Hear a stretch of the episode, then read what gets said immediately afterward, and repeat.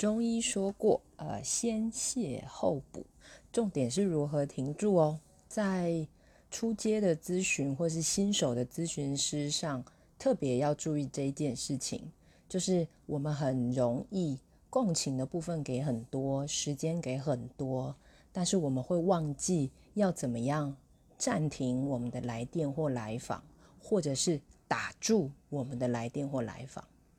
因为我们需要一方面在咨询中收集信息，一方面又要沉着冷静，所以我们需要练习这个框架。是我知道我可以让你说，可是我也知道我什么时候需要让你暂停下来。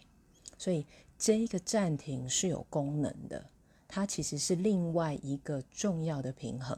好，所以先谢后补，重点是如何停住。如何停住，真的是一个很重要的关键。